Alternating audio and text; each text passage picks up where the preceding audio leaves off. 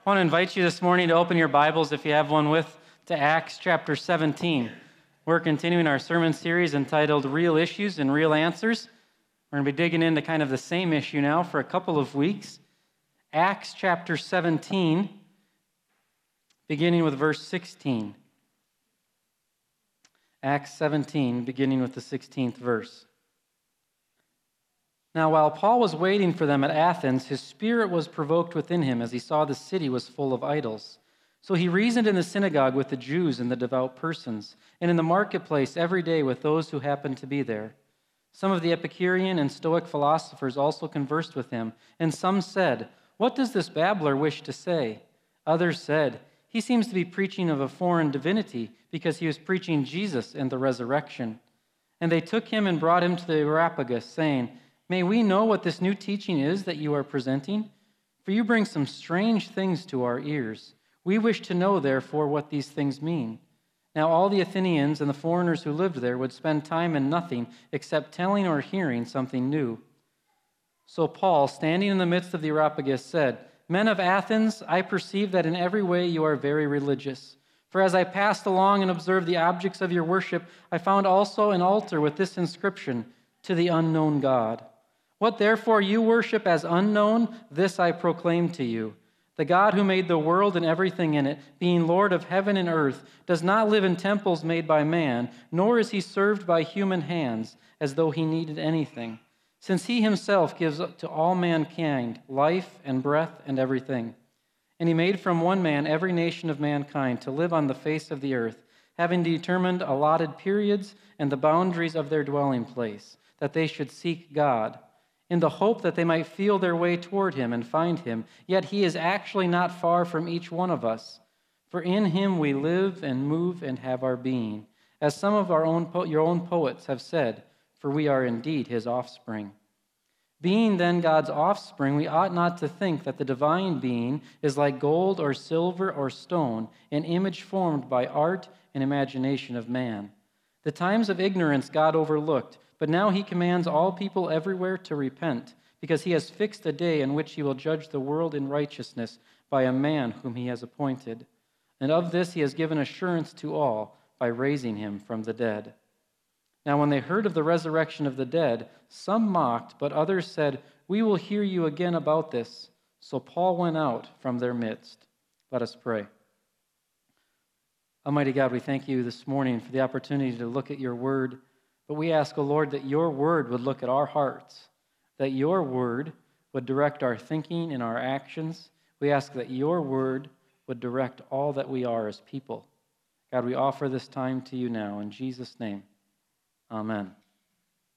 How many of you like a good buffet? Hmm. Oh, gee, that's only about 80, not even 80% thing. I got to teach you some things around here. I mean, there's nothing better than a good buffet, is there? Because you can pick what you want, and at the exact same time, you can leave behind what you don't want.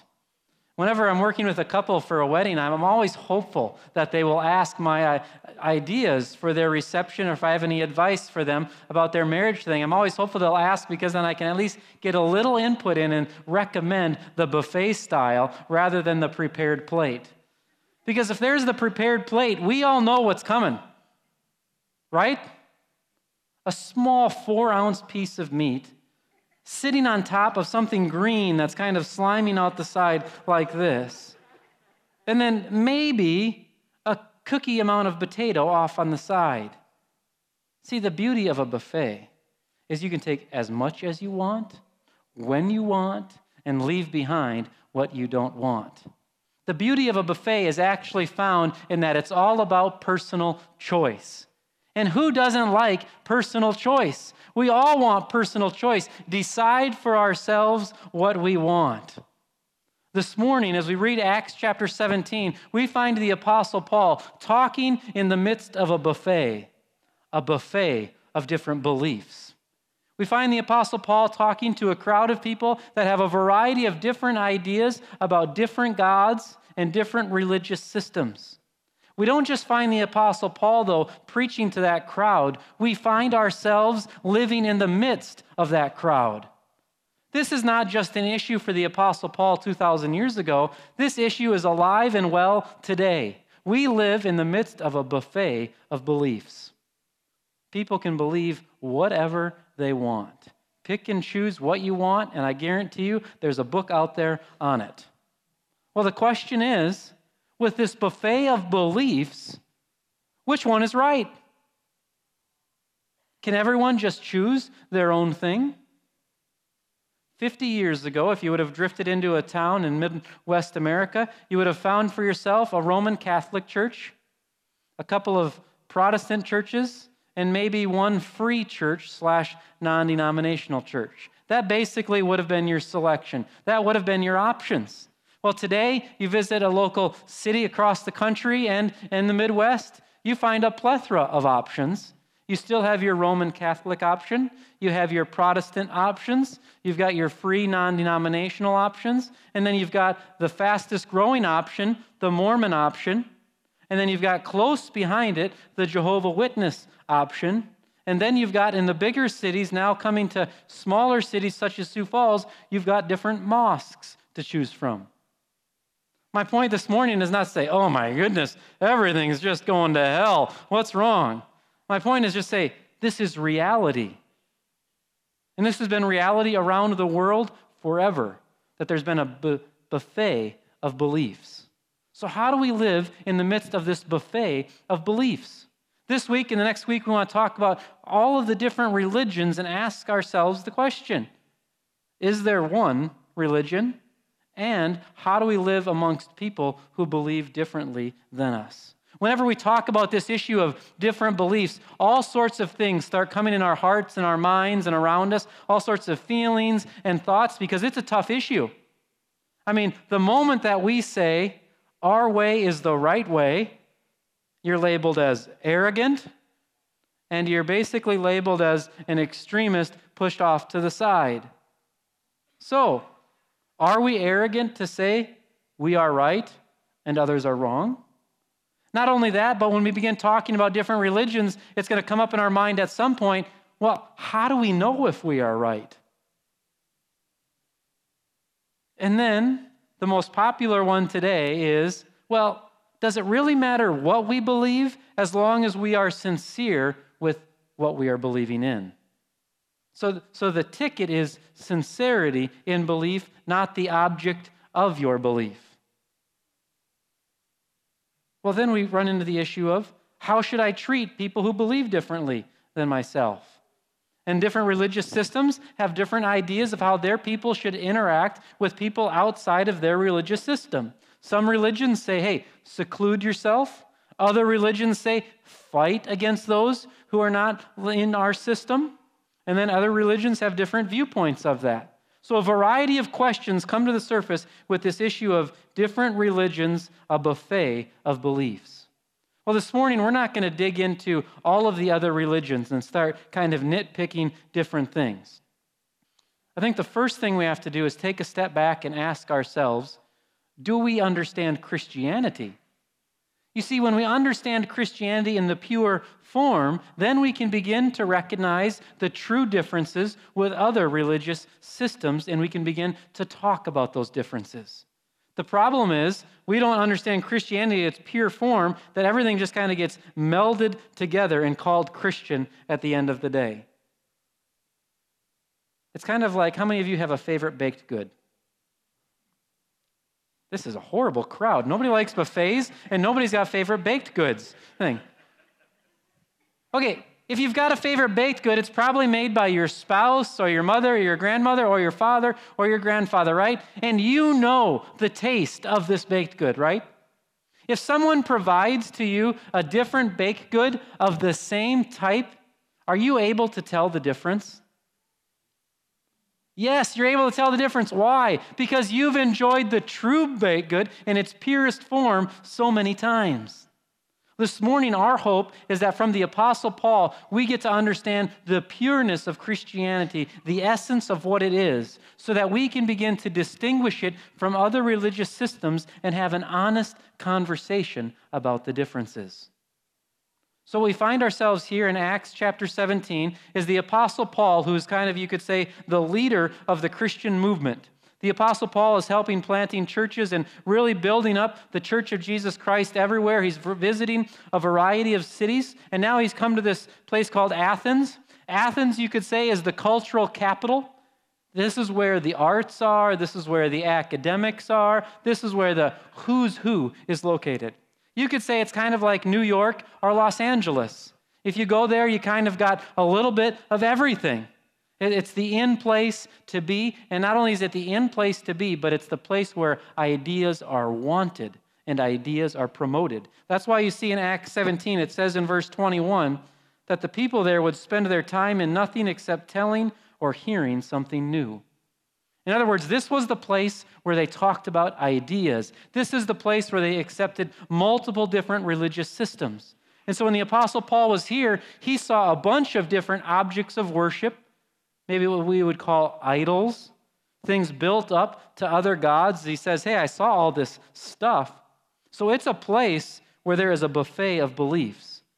But then the Apostle Paul shows up, and it's crazy that he wasn't kicked out of town faster because he basically shows up and says, Wow, you've got a big buffet here. But let me tell you what, there's really only one item that's acceptable on the buffet.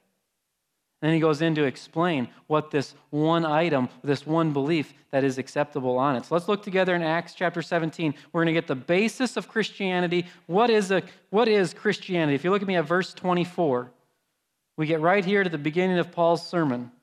Notice how short the sermon is, too. Verse 24 The God who made the world and everything in it, being Lord of heaven and earth, does not live in temples made by man, nor is he served by human hands as though he needed anything, since he himself gives to all mankind life and breath and everything.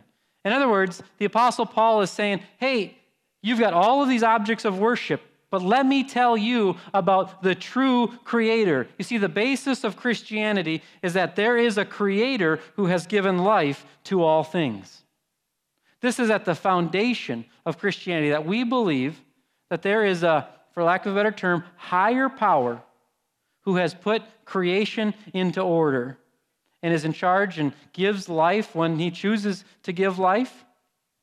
So we believe that there is a creator who has given life to all things. And the Apostle Paul is saying, hey, there is someone outside of us that has given us life. And this is important to distinguish that the Apostle Paul starts here. So he doesn't start with the inner person. He doesn't go to the crowd and say, hey, you've got a lot of good in you. There's a spark inside of you that can be built up to be a god or a goddess. No, the Apostle Paul turns their attention to someone, something objective outside of themselves, and says, Let me tell you about this creator who we best framed as the God of Israel.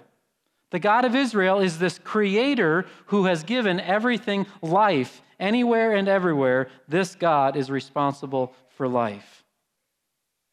So, therefore, if it's fundamental to Christianity that we believe that there is a creator who has given life that's outside of ourselves. Therefore, there is a God who's not created by us, therefore, cannot be defined by us. If, if the Apostle Paul is true, true here in what he's saying, then there is someone outside of us that we can't define and we can't tell what to do. The most popular phrase right now, alongside with sincerity of belief, is this I can't possibly believe in a God like that. So basically, what a person is saying there is, I can only believe in a God who will fit in my box of understanding. In other words, I can only believe in a God who I will agree with. Well, in very simple terms, what we are saying is this I can only believe in a God who I have some control of. In other words, a God who's no God at all because I've created them. You see, if there is a creator, we can't define the creator. We can't just say, well, that's unfair, because they're outside of us. They didn't ask us, they're objective. The basis for Christianity is there is a creator who has given life to all things, and we cannot define that creator. And notice the Apostle Paul even says that. He kind of begins to hint at that in verse 29. He says, Being then God's offspring, we ought not to think that the divine being is like gold or silver or stone, an image formed by the art and imagination of man. In other words, the Apostle Paul is saying, you can't dictate what God is like. God's outside of us. So, at the heart of Christianity is we believe there is a creator who's ruler of all. Now, most religious systems would agree with us on this point that there is a God who is the creator, and we, we would disagree on creation and all of that stuff, but that, let's set all that aside for a moment. There's a, there's a God outside of us who created and who is in charge. Now comes the distinguishing difference between Christianity and all other religious systems. The Apostle Paul now says, This creator God, who gives life to all mankind, has given all authority to one man, Jesus. So, in other words, this Creator has given all authority to Jesus. Therefore, Jesus' life, death, and resurrection is the essence of Christianity. If you look with me in Acts chapter 17, verse 31, he's right at the end of his message, and the Apostle Paul says, Because he has fixed, God has fixed the day on which he will judge the world in righteousness by a man, Jesus, whom he has appointed. And of this time he has given assurance to all by raising him from the dead. In other words, God has placed all authority in this one person, Jesus. If you have your Bibles, I invite you to open up with me to John chapter 5. Flip back to John chapter 5 if you would. I'm going to summarize a story here and then just look at a couple of key verses in it. John chapter 5. We find a situation where Jesus is interacting with someone who's um, basically been paralyzed their whole life, about 38 years. So Jesus is interacting with someone who's been paralyzed, and it's the Sabbath. And Jesus comes up to the person and says, Do you want to be healed? And, and the person says, Well, I've got no one to put me in the, in the pool. And Jesus says, Pick up your mat and walk. And this person is healed. 38 years later, walks. I mean, this, this stuff is crazy. Gets up and walks. Well, the religious leaders are not too happy about the situation. And there's actually, I think, a little bit of humor here. The religious leaders go up to this man who hasn't walked for 38 years and says, um, Do you know what day it is? Should you have really picked up your mat on this day? I mean, really, after 38 years, can you imagine someone hearing the command, get up and walk, and saying, I'm going to wait a day on that? right? So the religious leaders are not happy because Jesus is, is stepping on this issue of the Sabbath. That's how serious they take the Sabbath, is they want this guy to wait another day. But Jesus still heals on the Sabbath. What Jesus is basically proclaiming in this is this He is the Lord of the Sabbath. In other words, the Sabbath was created for Jesus. So Jesus can do whatever he wants on the Sabbath. He's making a declaration here that he has the full authority of God the Father who instituted the Sabbath. So if you look with me in John chapter 5, go down to verse 18. We get a clear explanation of why people hated Jesus. It says, This was why the Jews were seeking all the more to kill him, because not only was he breaking the Sabbath, but he was even calling God his own Father, making himself equal with God. This is the central claim of Jesus that Jesus is saying, hey, I am equal with God the Father and I have full authority, just like God the Father has. Okay, the religious leaders do not like that. And that's ultimately why they want him killed because he's making these radical claims. In one instance, Jesus forgives somebody of sin, and the religious leaders say, Well, what gives you the right to forgive sins? That is God alone. Again, Jesus is claiming to have full authority to be in complete unity with his heavenly Father. He's compl- he is declaring to be divine. This is the central message of Christianity the life of Jesus Christ, that he is fully divine, the death of Jesus Christ, that God would die on our behalf, and then that which is the proof of it all, the resurrection of Jesus. We get so used in the church talking about the resurrection right? We hear about it, we talk about it one Sunday a year, maybe, and rarely, rarely does the resurrection even get mentioned at a funeral. So the central event in Christianity it gets ignored by what? the very people who are supposed to be carrying on the message. The resurrection, we've lost the lightning of it. Think about this for a second. When you go to a funeral, what do you expect? Bury someone. Let's not, I mean, I'm not making light of it, but right, you expect someone that's in the box to stay in the box. Okay, Jesus is killed, put in a tomb, and then he rises three days later and get it, stays alive. This is absurd. This is crazy talk that someone would die and come back to life and stay alive. Well, this is the central event right here that affirms the identity of Jesus Christ. If the resurrection did not happen, man, we are a bunch of fools because we're talking about a dead man that can't do anything for any of our problems. Basically, Jesus is then just a crutch in our minds. But the resurrection is the affirmation that Jesus has the full authority of God the Father. This is the central difference between Christianity and any other religion that we have a man who's declared to have full authority, and then this man dies and comes back to life and stays alive. No other religions are making this proclamation.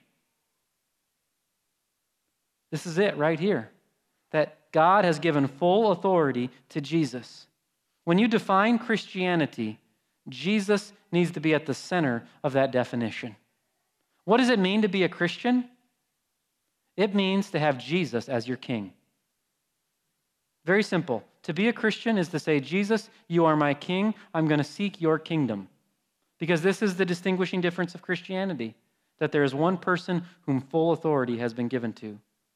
So, for a moment, let's think that we were actually listening to the Apostle Paul preach that we were there when he gave that sermon. And we hear we heard him say hey there is a creator of the universe. And this creator has now given all authority to jesus and now it's time to return to this person jesus. If we were listening to that sermon what would be the implication in our lives? Or in other words what would be the implication in our lives today? There's three different implications for us. The first is maybe a simple one but a profound one. I am a creature. I mean Part of the truth of Christianity is this we are not our own gods. And when I say that I am a creature, I'm also saying something else. I'm saying that there is a creator. Therefore, if I'm a creature, there is a creator who I have to respond to. There is a creator who I have to basically speak with and get direction from. There's a big difference between being a creature and a creator. A creature is dependent upon the creator. What it means to be a Christian is to live as a creature. This is good news, actually, at the exact same time, because this means you no longer have to try to be God, because you're not God. But we are creatures called to live in dependence upon our Creator. Are you living like a creature? Are you living as your own Creator? Are you trying to define the Creator? Or are you allowing the Creator to reveal Himself to you? It's not that we're just creatures, but then the second implication is that I find meaning and life from God.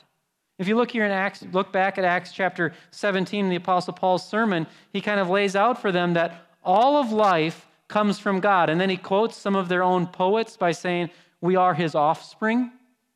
What the Apostle Paul is saying there by quoting is saying, Hey, true life only comes from God. That you cannot have meaning or purpose apart from God. Everyone here this morning, plus everyone in the city of Sioux Falls, is searching for meaning and purpose. Everybody wants to have a meaning in life and a purpose for life. The Apostle Paul saying, you can't have meaning and purpose outside of God. Because if you're outside of God, you're not living how you were created to live. Therefore, you're trying to create something different than what was intended to be. And so Meaning and purpose comes from God. If you want meaning this morning and purpose in your life, it's about going back to God. It's about putting yourself back as God's creation and saying, God, you're the creator. What do you want from your creation? Do you think that thousands, if not millions, of books called The Purpose Driven Life sold because it was some pastor in California that wears Hawaiian shirts that wrote it? No. The reason that that book sold so many copies and just all over the whole world is that because people are searching. People said, Oh, yeah, I would like a purpose life. I'd like to have something that has meaning. Well, the Apostle Paul is declaring today that the only place where we find meaning is from God Himself, living as God's creature. So I am a creature. I find meaning in life from God. And then finally, the final implication is very simple Jesus is king. And this is the central part of Christianity that God has vested all authority in his Son, Jesus the Christ. This morning, it's not a matter of if Jesus is king over the universe. He is whether we like it or not. The question is is he king over our own lives? For someone to be king, they have to have a position of authority. They have to have some say, some sway in your life. Does Jesus have any sway in your life today? He wants to. Isn't that amazing? The one who has complete sway over the whole universe wants to have sway in your individual life today. The one who has full authority and one day we'll give a response to wants to have full authority in our hearts and our minds today. The essence of Christianity is that Jesus has been given full authority, and this Jesus has died on our behalf and has risen from the grave. This morning, as we celebrate communion, it's so appropriate as we talk about different religions, because this right here is the distinguishing mark that Jesus, with full authority, would establish a covenant with us by his own blood. How dare we say there's another pathway to God when God has created a pathway to himself through his very own blood? You want to trample on the blood of Jesus Christ? offer a different pathway to the creator of the universe. But the creator of the universe has done this has given full authority to his son, Jesus the Christ, has asked his son to shed his blood on our behalf, has given us the forgiveness of sins, and then has conquered the grave through the resurrection of Jesus. This morning, will we live out the implications? Will we be creatures, or will we be our own creators? Will we find our meaning in God alone? will Jesus be our king? For most people, religion is very simple. Religion is a means to an end.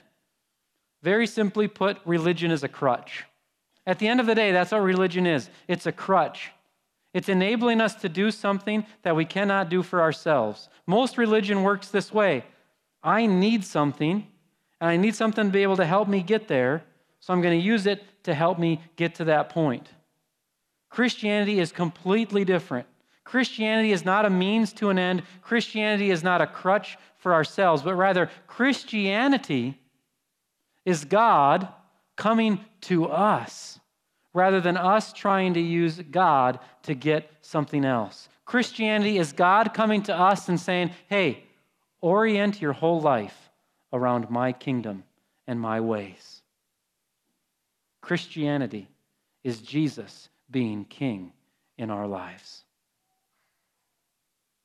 If you want boring, and if you want guilt, choose religion.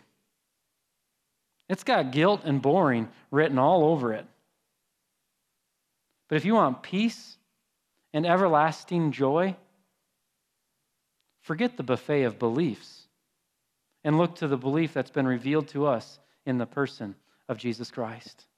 And it's in that person where we find the forgiveness of our wrongdoings and the promise of life everlasting. I invite you this morning, in the midst of a buffet of beliefs, to stand and say, Jesus, I trust in you alone, for you are my King. Jesus, you are the King. Let us pray. Almighty God, we give thanks today that you have made yourself known to us. God, we acknowledge that we cannot get to you on our own. We acknowledge that oftentimes we have tried to build systems that accomplish what only you can accomplish. God, today I ask that you would humble our hearts. God, today I ask that you would renew us, renew our faith, I pray for anyone this morning that has not yet professed faith. God, I ask that you'd give them that gift. Give them the gift of faith to say, I trust in Jesus. God, thank you for being our King. Thank you for being our ruler. Thank you for dying on our behalf. Thank you for conquering the grave. In Jesus' name, amen. This morning, as we prepare to sing our last song, I want to say one final word because there's always a danger in this type of message. That's the danger of pride, right? Oh, we've got it right. Everybody else has got it wrong. Let me just remind us for a second of the blessing that we've been given. 95% of us, if not 99% of us, if not 100% of us, were born into this thing called Christianity. God had, has extreme mercy upon you, that you were born into truth. There are millions all around the world that have not been born into truth. That doesn't mean there's no truth. It just means they have not received that mercy, that blessing, whatever you want to call it.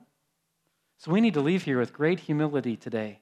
Not that we've chosen rightly, but that we've been given grace and mercy by the creator of the universe. We've been given the opportunity to follow the true king. Let's leave here as humble Christians, recognizing that it's not us that have chosen, but God chose us and now gives us the opportunity to live as his children.